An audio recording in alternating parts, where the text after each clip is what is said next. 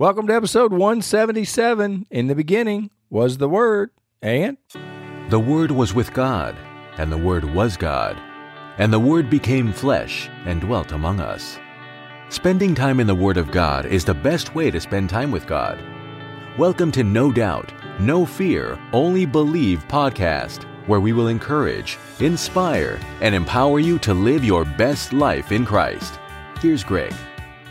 Welcome to episode 177. Grace to you and peace from God our Father and the Lord Jesus Christ.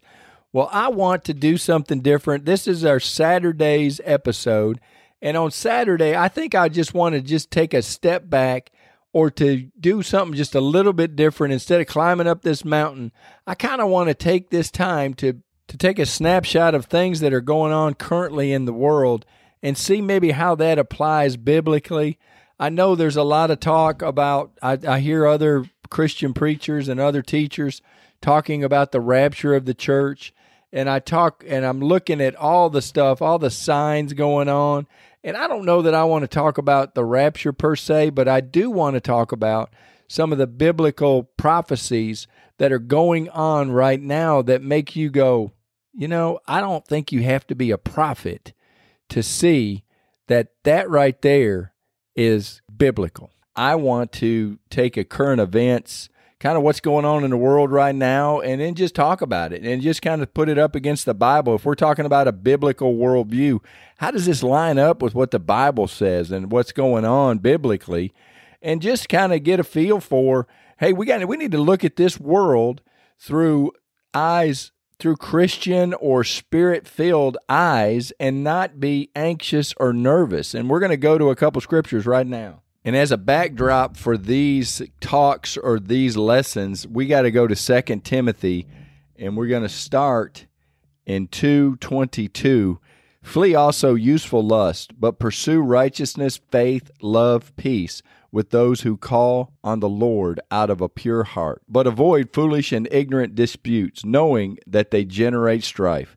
And a servant of the Lord must not quarrel, but be gentle to all, able to teach, patient in humility, correcting those who are in opposition, if God perhaps will grant them repentance, so that they may know the truth, and that they may come to their senses and escape the snares of the devil, having been taken captive by him to do his will.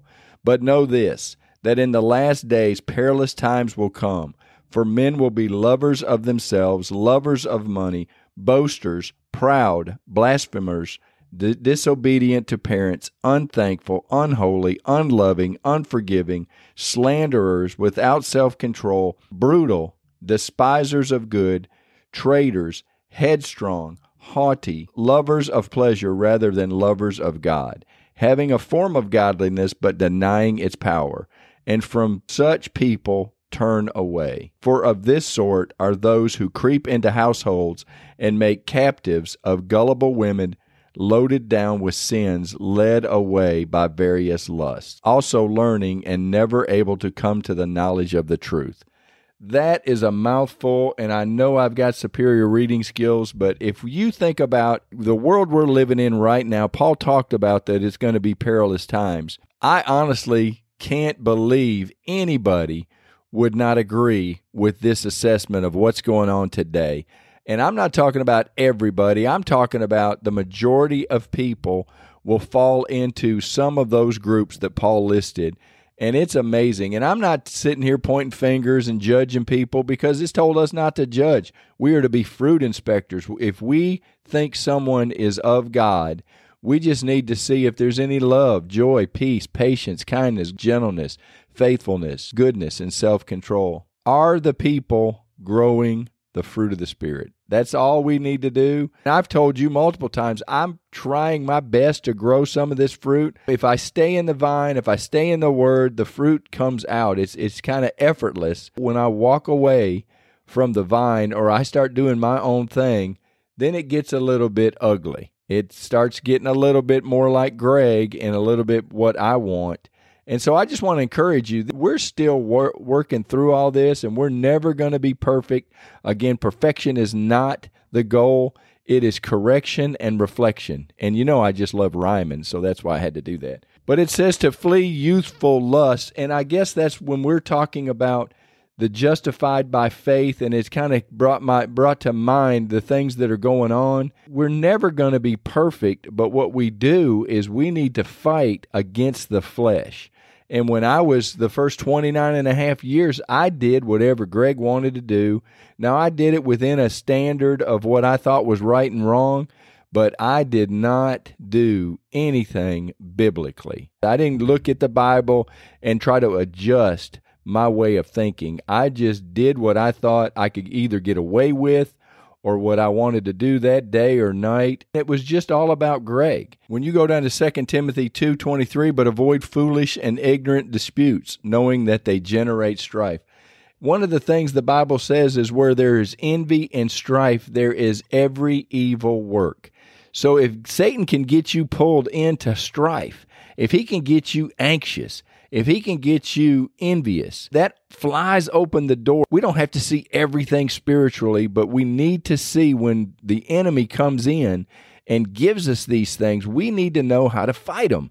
And so that's why I want to just give us a, a picture of what's going on in this world and how the world is just pushing us faster and anxious and strife and envy all of those things, all these big boats, all these big houses, all these big vacations, all these things. And if you look on social media, you see people posting with their wonderful little filters and the wonderful little life they show you just a snapshot of what's going on. They don't show you all those the garbage going on in their life. They show you the perfect picture with the perfect filter and it's just not real. That is not real life, but I mean it's enjoyable to see and think, oh, eh, but if you get caught into, oh, look at how great their life is. Look, everybody's got issues.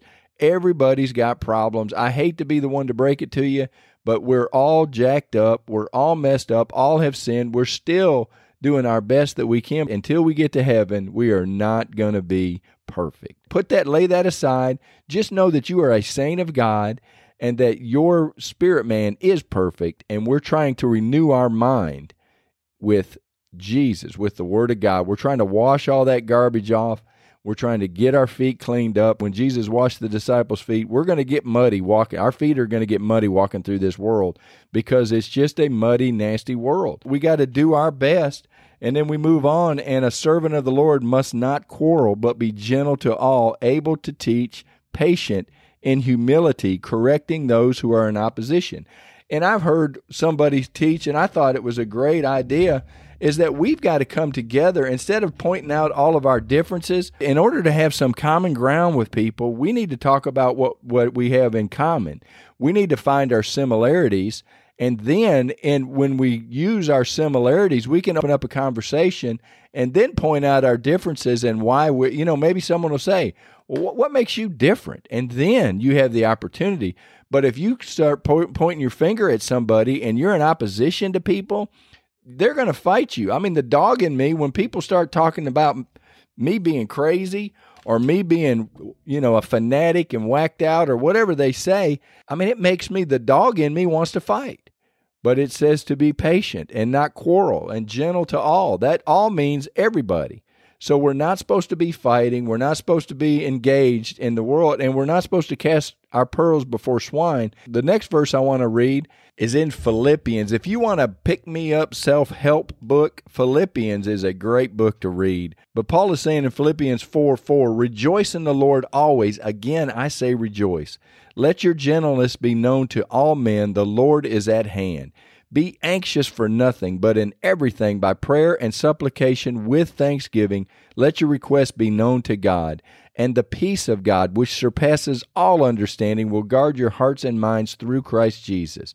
Finally, brethren, whatever things are true, whatever things are noble, whatever things are just, whatever things are pure, whatever things are lovely, whatever things are of good report, if there is any virtue and if there is anything praiseworthy, meditate on these things. And I just want to remind you all of these things. If you read Philippians 4 8, finally, brethren, if you'll read that for yourself, and when you think about think about the word of God, when it talks about whatever things are true, whatever things are noble, whatever things are just, whatever things are pure, lovely, good report, virtue, praiseworthy. Meditate on these things. Apostle Paul is saying, hey, Jesus would be a great place to start if you're going to meditate. Meditate on the Word of God. Meditate on what Jesus did. Go back and read the Gospels and meditate. Think about if Jesus was here right now, all of these things would be better. And you've got to believe that all of these things, Jesus would fix everything. I know you probably had that thought, man, I wish Jesus was here. Well, I'm here to tell you that the Holy Spirit is here. And Jesus says it's to our advantage. That's John 16, 7. I know you're probably tired of hearing this if you're a frequent flyer, but John 16, 7 is such a powerful verse. And it's something that we just need to grab a hold of and say, Holy Spirit, help me understand what I'm supposed to do. He is your best friend. He will lead you into all truth, and Jesus is the truth. Soapbox moment number 852, but get in the Word of God. This is just a a brief introduction of what's going to happen on Saturdays. I want you to just get fired up that we are to be different. We are to be anxious for nothing. The world is going to hell in a handcart. Paul said it was going to happen, and it's happening.